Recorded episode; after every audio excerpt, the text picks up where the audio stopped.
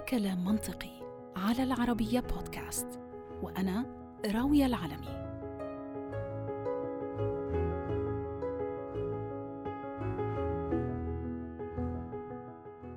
لو فكرنا شوي وحاولنا الإجماع على أهم اختراع بشري تم في آخر خمسين سنة مثلا فمش من الصعب أنه نتخيل أنه الإجابة الأكثر منطقية وبدون أدنى شك أنه هذا الاختراع هو الإنترنت.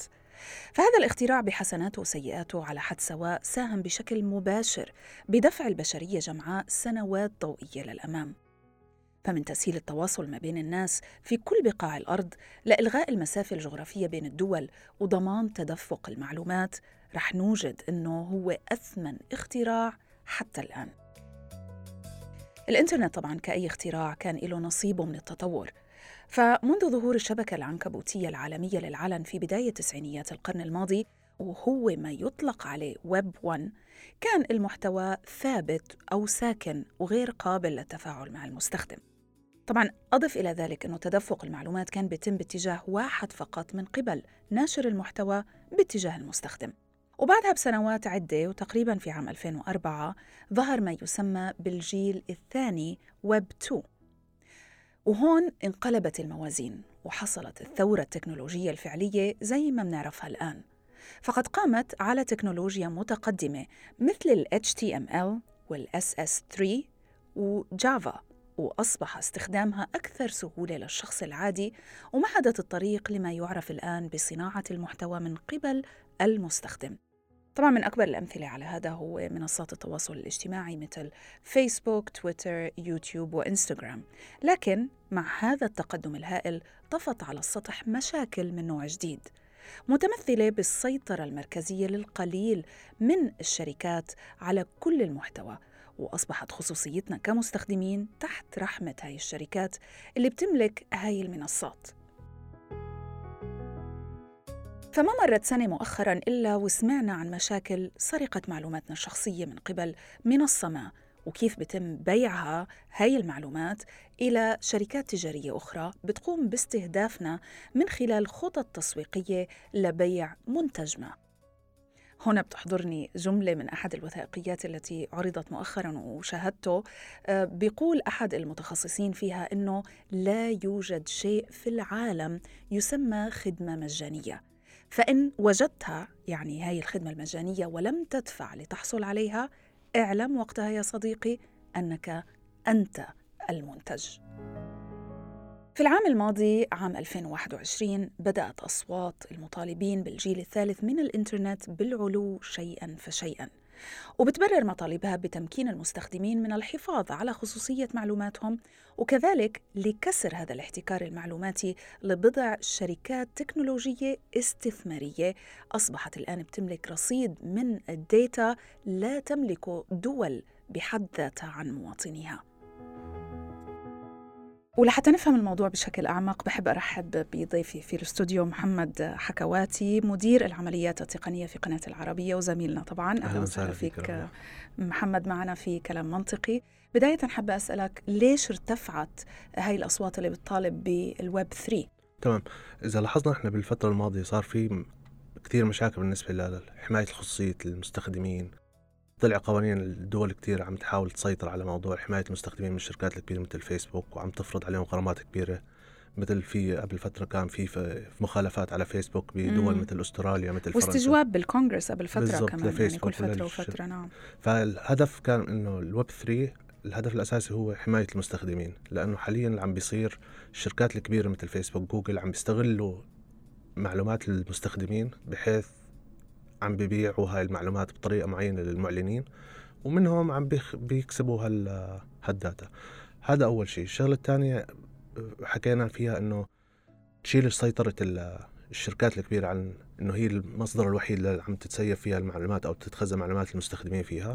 الشغلة الثانية بيصير القرار بإيد المستخدم بحيث إنه هو اللي بيقرر شو المعلومات اللي حاب يشاركها مع هدول الشركات بدل ما إنه هلأ الوضع الحالي تقريبا كل شيء عم بي كل أي أي أي تفاعل مع الموقع أو ال application عم بتروح لهي الشركات فهو لا هو بيقدر يحدد بالضبط شو المعلومات اللي حابب يشاركها والمعلومات اللي مش حابب يشاركها آه الشغلة الثالثة آه حتخفف سلطة الشركات الكبيرة على المحتوى بحيث إنه حيكون أصعب الوضع بالويب 3 عملية تنقيح ال content أو عملية إنه آه هذا الفيديو مناسب هذا الفيديو غير مناسب حذف فيديو آه سياساتهم.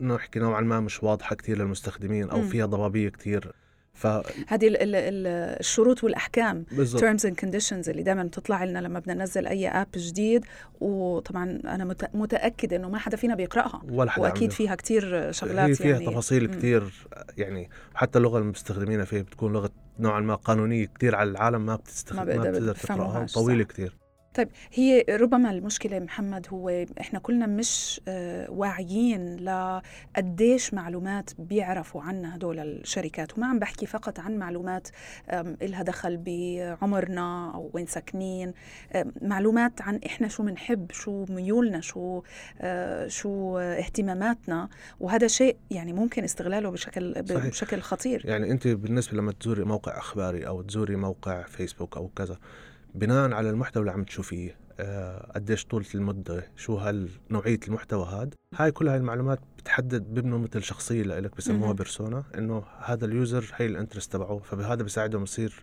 يعرض لك محتوى أكثر عشان يزيد الوقت اللي أنت اللي عم تقضيه على الموقع تبعهم. آه لو بنيجي على امازون بشوف شو المواضيع شو ال products أو شو المنتجات اللي أنت بتحب تسوقي لها. آه شو أكثر شيء حابة تشوفيه؟ شو أكثر شيء عم تشتريه؟ وبصير طبعا يعرض عليك محتوى أو آه منتوجات. منتوجات على هواكي على أساس يزيد عمليات الشراء من آه الطرف طبعا عشان بالضبط. ياخذوا فلوس أكثر مني. طيب على كل حال محمد أنا حاولت إنه أبسط فكرة شو هي الويب 3 إن شاء الله يعني رح أتوفق تمام. آه، بتفسيرها للمتابعين ومنتابع الحديث.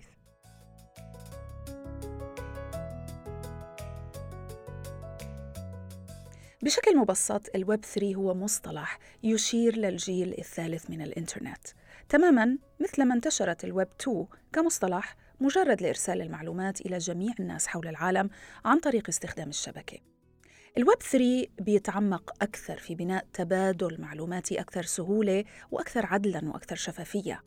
وعليه فقد ارتبط اسم هذا الجيل بتكنولوجيا البلوك تشين واللي بنيت عليها العملات الرقمية ال cryptocurrency. للتبسيط أكثر ويب 3 رح تصبح أقرب إلى الشبكة معلوماتية قادرة على تحليل وفهم وجمع وربط أيضاً وترجمة المعلومات اللي بيبحث عنها المستخدم لحتى تزوده بما يطلب بشكل محسن وأكثر تفاعلية. لكن هاي المرة بشكل لا مركزي. يعني إنها رح تخلصنا من هيمنة شركات التكنولوجيا العملاقة على المعلومات اللي بيتم جمعها عن كل المستخدمين حول العالم عن طريق وضع هذه المعلومات بيد المستخدمين أنفسهم بدلاً من يد الشركات. طيب محمد كيف يعني آه إنه هاي المعلومات بدل ما يتم تخزينها عند شركات أكيد عندها servers هائلة تخزن عليها رح يتم تخزينها عند المستخدم نفسه؟ عندي أنا مثلا يعني على. كمبيوتري. هلا basically ال web 3 حيكون مبني بشكل عام على ال blockchain ال blockchain اللي هي الشبكة اللامركزية. فأي أي مستخدم حيكون ضمن هاي الشبكة حيكون عنده نسخة مثل نحكي دفتر حسابات المستخدمين. آه أي transaction أي عمليه عم بتصير عم تت... عم عم بيعمل لها حفظ على هاي ال... على هاي ال...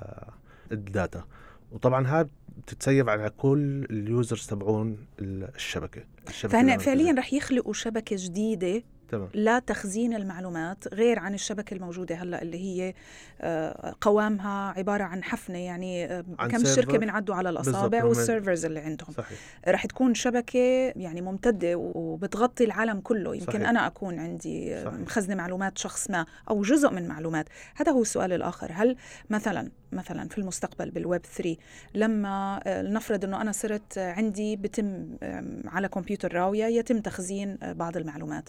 هل تخزن المعلومات عن شخص معين كاملة ولا معلومات آه، هيك منفصلة عن بعضها البعض فبالتالي صعب استغلالها لأنها مجزوءة ومنقوصة هي المعلومات اللي حتت save هي اللي كل عملية transaction عم تصير هي حتت save على هاي ال network. ففعليا وطبعا كل هاي العملية بتكون معمولها تشفير بحيث إنه مش أي حدا بيقدر يسحب هال information ويطلعها. نيجي على طرف الجزء الثاني من السؤال اللي هو ال user المستخدم هو اللي حيتحكم شو المعلومات اللي حابب ي share ها أو حابب يشاركها. بحيث إنه لو حكينا أنت مثلا عملتي عملية دفع بدل ما إنه عم تحطي عنوانك واسمك الكامل وعنوان تفاصيل بنك حسابك وكذا لا إنه ممكن تصير العملية عن طريق ال cryptocurrency العملات الرقمية. بحيث حيكون في بس عبارة عن عنوان المحفظة تبعتك ولمين يعني المشتري والبائع. فبتكون بس هاي المعلومات ال مسيفة. بس هل مربوطة براوية؟ ما حتكون مربوطة باسم بالمستخدم. وما في أي شخص بيقدر يعرف إنه آه لا هذه. معلومة راوية فبقدر أسحبها وأستغلها. في عام 1999 قال عالم الكمبيوتر الشهير تيم بيرنرز-لي مخترع الشبكة العنكبوتية العالمية في وصف فكرته عن شبكة المعلومات الاستدلالية. هو قال إنه لدي حلم عن الشبكة حيث تكون الحواسيب أكثر قدرة على تحليل المعلومات سواء كانت كتابية أو روابط أو العمليات بأشكالها المختلفة بين الناس وأجهزتها. فشبكة استدلالية كهذه هي شيء سيأتي في المستقبل لكن إذا ما أتت فإن آلية العمليات التجارية اليومية والبيروقراطية وأيضا حياتنا اليومية سيتم إدارتها من قبل جهاز حاسوب يخاطب جهاز آخر بسهولة أكثر ويسر أكبر. إذا يبقى السؤال لماذا نحتاج الجيل الثالث؟ هلا هي عملية الويب 3 ما حتصير بيوم وليلة إنه ننام ونصحى نلاقي الويب 3 هي عبارة عن process هي بلشت نحكي مثل ما حكينا قبل آه، حماية المستخدم. وطبعا كل كل الخطوات اللي عم تاخذها الدول عم تحاول تحمي المستخدم بس لسه ما دام إحنا عم عم نفوت على فيسبوك وعم نفوت على ال applications المختلفة وعم نعمل موافقة على شروط الاستخدام بدون ما نقرأها. هذا بيعطي صلاح مثل ما عم بيعطي مثل صلاحية للشركات هاي إنه تستخدم هاي ال information فبوضع الويب 3 لا حتكون مثل ما حكينا إنه أنا دخلت على application أو نحكي ناخذ مثال صغير اللي هو متصفح الإنترنت. هلأ متصفح الإنترنت مثلا مثل كروم بيعمل حفظ لكل المواقع اللي دخلتيها كل عمليات البحث اللي انت عملتيها بأي وقت عم تستخدمي كل موقع قديش قعدتي عليه شو ال IP تبعك من أي location هل جهازك اللي عم دخلتي فيه على طريق اللابتوب عن طريق الموبايل.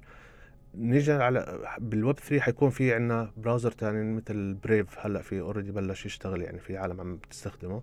هذا بيعطي ال user أو المستخدم يحدد هو شو بده يطلع من ال information هل هاي ال data تكون يقدر يشاركها مع الشركات هاي ولا لا؟ مم. فهو بهالطريقة بتحك بصير مثل بصير في عندنا control أكثر يعني. بالضبط control أكثر وبصير إنه كمستخدمين. متصفح مجهول أكثر ما إنه عارفين بالضبط هذا ال user آه. وهي تفاصيله وهي تاريخ حياته بالضبط وطلع له إعلانات هاي وهاي بالضبط. الآن في كل مرة بنستخدم الإنترنت فنسخة من معلوماتنا وما كنا نبحث عنه وما كنا نقرأه أو منشاهده أو حتى منشتريه أو أو أو. كلها بتم تخزينها في خوادم مملوكة للشركات الكبرى مثل جوجل وفيسبوك وأمازون وغيرها أيضاً. وما أن يحصل هذا إحنا بنخسر السيطرة على هاي المعلومات الشخصية لصالح الشركات. فعليا ممكن يظن بعضنا أنه نسخ معلوماتنا وتخزينها عند طرف ثالث مش بالضرورة شيء بهذا السوء لكن المشكلة الأساسية هي أنه هذا الطرف ممكن أنه يسيء استخدامها لمكاسب تجارية شخصية وهون مربط الفرس فهل حقا إحنا بنحتاج لطرف بيستخدم معلوماتنا الشخصية لتغذية جشعه التجاري؟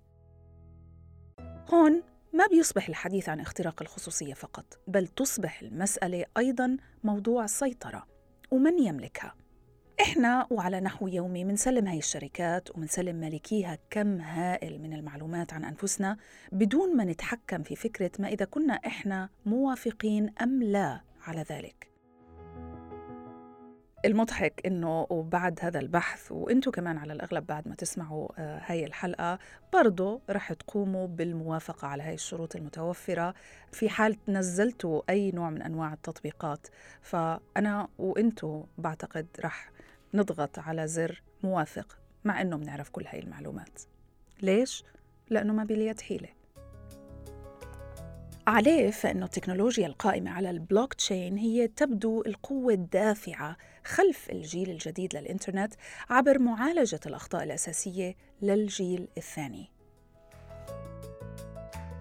طيب محمد ذكرت أكثر من مرة بأنه الويب 3 رح تعتمد تقنية البلوك تشين ليش البلوك تشين؟ طبعا الحديث عنها دائما بأنه هي أكثر أمان وغير قابلة للاختراق لل hacking حدثنا أكثر من ناحية الأمان والخصوصية ومن ناحية اللامركزية لتخزين المعلومات كيف بتفيدنا البلوك تشين؟ تمام هلأ الفرق بين البلوك تشين وطريقة التخزين العادية انت طريقه التخزين العادية عم تصير إنه كل هالمعلومات عم تتسيف ب server واحد مم. بمكان واحد وعم بنعمل مثلا نحكي إنها ممكن يكون أكثر من نسخة على server ثاني. فإذا صار اختراق لهاي المعلومات خلص راحت كلها وصارت كثير يعني حوادث إنه أكيد كل حدا فينا كان عامل account على مختلف شركات بوصل إيميل لقد تم اختراق.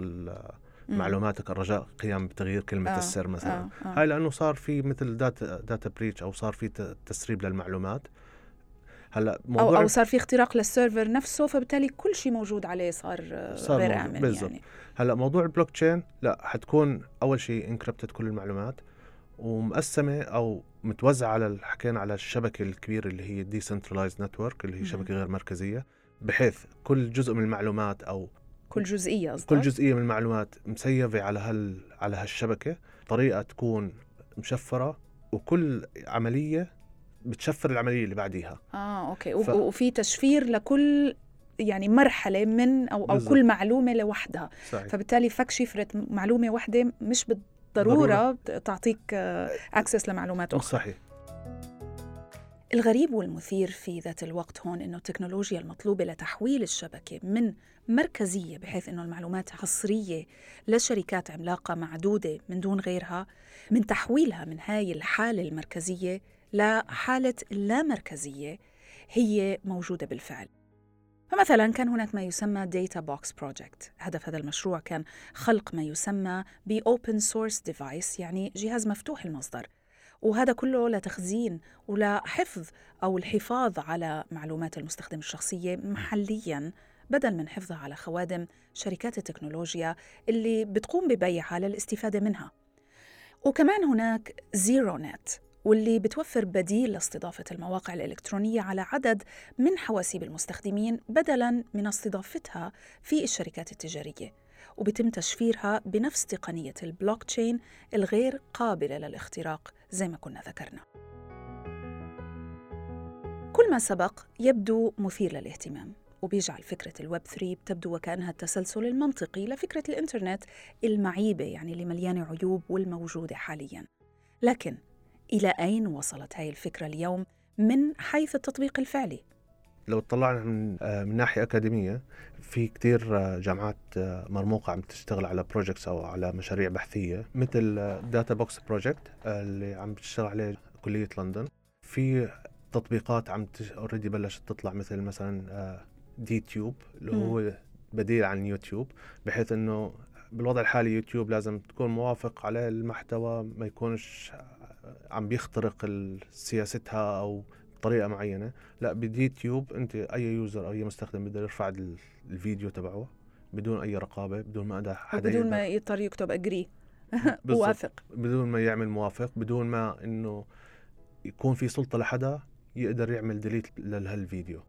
في شغلة تانية اللي هي هلأ عم بيشتغلوا عليها وبلش يطلع عليها تطبيقات اللي هي كبديل لتطبيقات الموبايل وتطبيقات ال- الحواسب الح- laptops والكمبيوترات dApplications اللي هي طبعا d apps هي دي ما هن apps. بيسموا ال- كل شيء عم ببلش الويب بدي 3 ب dApps بالضبط.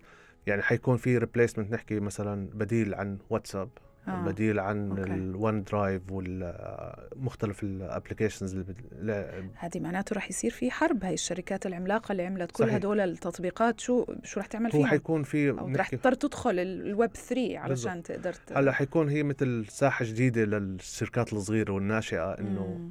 تكون تقدر تنافس هالشركات الكبيرة وتسحب من إيدها شوي السلطة اللي هي مسيطرة على كل شيء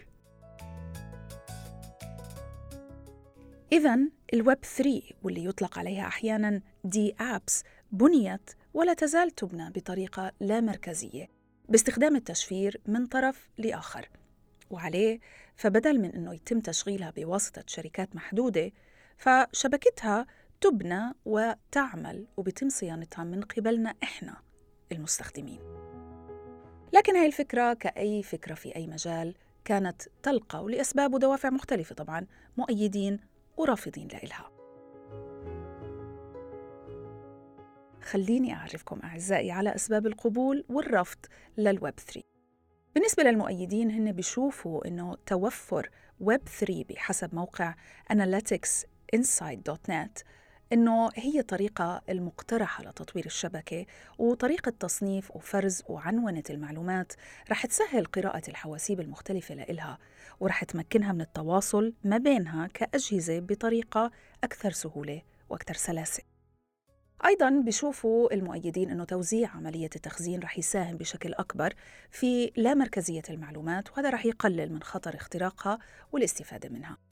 أيضا رح تمكن المستخدمين من الحصول على شبكة معلومات مشخصنة لكل مستخدم بدون الحاجة للمخاطرة بانتشار معلوماتنا وأهوائنا الشخصية ورغباتنا وميولنا عند أطراف وشركات متعددة. أيضا رح تساعد أصحاب المنتجات المختلفة على تسويق منتجاتهم بشكل أفضل وأدق. ورح تمكن الباعة المختلفين من معرفة احتياجاتنا الشخصية بدقة عن طريق استخدام الذكاء الاصطناعي ورح نتخلص من الإعلانات العشوائية اللي لا تمت إلنا بصلة. وأخيرا وأيضا عن طريق وجود شبكة مفصلة لإلنا أو مشخصنة زي ما ذكرت سابقا لكل منا فإنه عملية البحث رح تصبح أكثر دقة لكل مستخدم وعليه أيضا رح تصير أسهل بكثير وهذا رح يسهل تبادل المعلومات ما بين الأطراف كبائع ومشتري محتمل مثلا. أما عن الرافضين فأكبر أسباب رفضهم هي أولاً أنه شبكة الويب 3 رح يصعب الوصول إليها بالمنتجات الجديدة المتقدمة تكنولوجياً. يعني صعب أنه نعمل أبديتس أيضاً صعوبة فرض القوانين عليها هي أحد الأسباب اللي بيخلي بعض الناس يرفضوها. فكلما ابتعدنا عن مركزية المعلومات كلما بات من الصعب حكمها مما يزيد طبعا من معدلات الجرائم الإلكترونية. ممكن تصبح بيئة خصبة بالفعل لخطابات الكراهية والعنصرية. سبب آخر متمثل بمشاكل في تحديد ملكيتها. فجاك دورسي مؤسس تويتر صرح أنه على عكس الهدف من إنشائها فإنه الملك الفعلي لإلها مش رح يكون المستخدمين بل الشركات الاستثمارية ال venture capitals اللي رح تدفع الأموال في مرحلة نشأتها لبنائها وصيانتها وتشغيلها. وهو ما يحصل فعليا الآن وإن كان على نطاق ضيق. سبب آخر إنها رح تكون صعبة الاستخدام للأشخاص العاديين. فهناك قدر ضئيل من المعرفة لابد إنه يتوفر عند المستخدم. وأيضا إنه تكنولوجياتها ما زالت حتى يومنا هذا في طور التطور. وإنه وحدات المعالجة المطلوبة ال CPU في الجهاز لاستعمالها رح تكون أكثر تقدما من الوحدات الحالية في أجهزتنا وعليه فإنها ما رح تكون متوافقة مع هاي الأجهزة وإحنا رح نضطر نغير أجهزتنا. سبب آخر أنه رح يتعين على جميع أصحاب المواقع الحالية أنه يقوموا بتجديد أيضا مواقعهم لأنه المواقع الجديدة على ويب 3 رح تصبح أكثر جذبا مما يشكل عبء مالي طبعا آه، علينا جميعا أو على ملاك هذه المواقع. معروف بإنه يعني أي شيء جديد وخصوصا فيما يتعلق بال technology لأنه ال technology يعني أصبحت تحكم حياتنا في السنوات الماضية. في معارضين وفي مؤيدين وللويب 3 في معارضين وفي أكيد. مؤيدين؟ أنت من أي فريق؟ هلأ بما إنه الهدف الأساسي لها إنه حماية المستخدمين وحماية معلوماتهم الشخصية أكيد أنا حكون مع المؤيد للموضوع. وقف هل إنه كيف حتكون ردة فعل الشركات الكبيرة للموضوع؟ م. لأنه فعليا هذا حيهدد وجودها. وجودها وحيهدد أرباحها. م. فهون حتصفي إنه كيف حد طريق وين حياخذنا كيف حيكون ردة فعل هالشركات؟ هل حترضخ للموضوع؟ هل حتحاول تاخذ تلف حوالين الموضوع بطريقة إنه تكسبها لمصلحتها على حساب الشركات الصغيرة اللي حتكون ناشئة؟ آه هذا أول شيء. الشغلة الثانية هي حتعتمد على التطبيقات اللي حنستفيد منها. يعني إحنا لو جينا على الويب 2 آه، ساعدت المستخدمين إنه يبدوا رأيهم. صار في two way of communication يعني عم واحد متلقي وعم بيحكي رأيه بالموضوع. مم. بالويب وصار المستخدم هو صانع المحتوى صحيح. كمان بالويب 3 حتساعد حتساعدنا كثير شغلات بن... حتكون بالنسبة للذكاء الاصطناعي لل machine learning بحيث إنه لو نيجي نحكي هلأ واحد عنده بده يطلع إجازة وعنده محدد مبلغ نوعا ما نحكي budget آه، قليلة أه. حيقضي ثلاث ساعات أربع ساعات ليلاقي أوتيل رخيص ليلاقي آه، ليلاقي مثلا طيارة رخيصة أو كذا بالويب 3 المفروض ال machine learning انت خلص هو بكون عارف شو صفاتك أو آه. عارف ال... إنه يعني هي الفكرة إنه بالويب 3 كأنه ال- الكمبيوتر بيكون أذكى وبالتالي بياخد معلومات بيقدر يستخدمها بطريقة أذكى بسهولة أكثر يعني. صحيح. بصيروا الكمبيوترات يحكوا مع بعض بلغة الكمبيوترات بيحكي مع بعض حيصير يفهمنا أكثر. ك human يعني كل الاتصال بين الإنسان وال machine حتكون بطريقه أسهل. فما حكينا إحنا بالنسبة لهالسفر بدل ما حيقضي ثلاث أربع ساعات هو عم يبحث خلص ال machine learning عارف هذا الشخص عم بدور فهو. بصير بلش يعطيه اقتراحاته.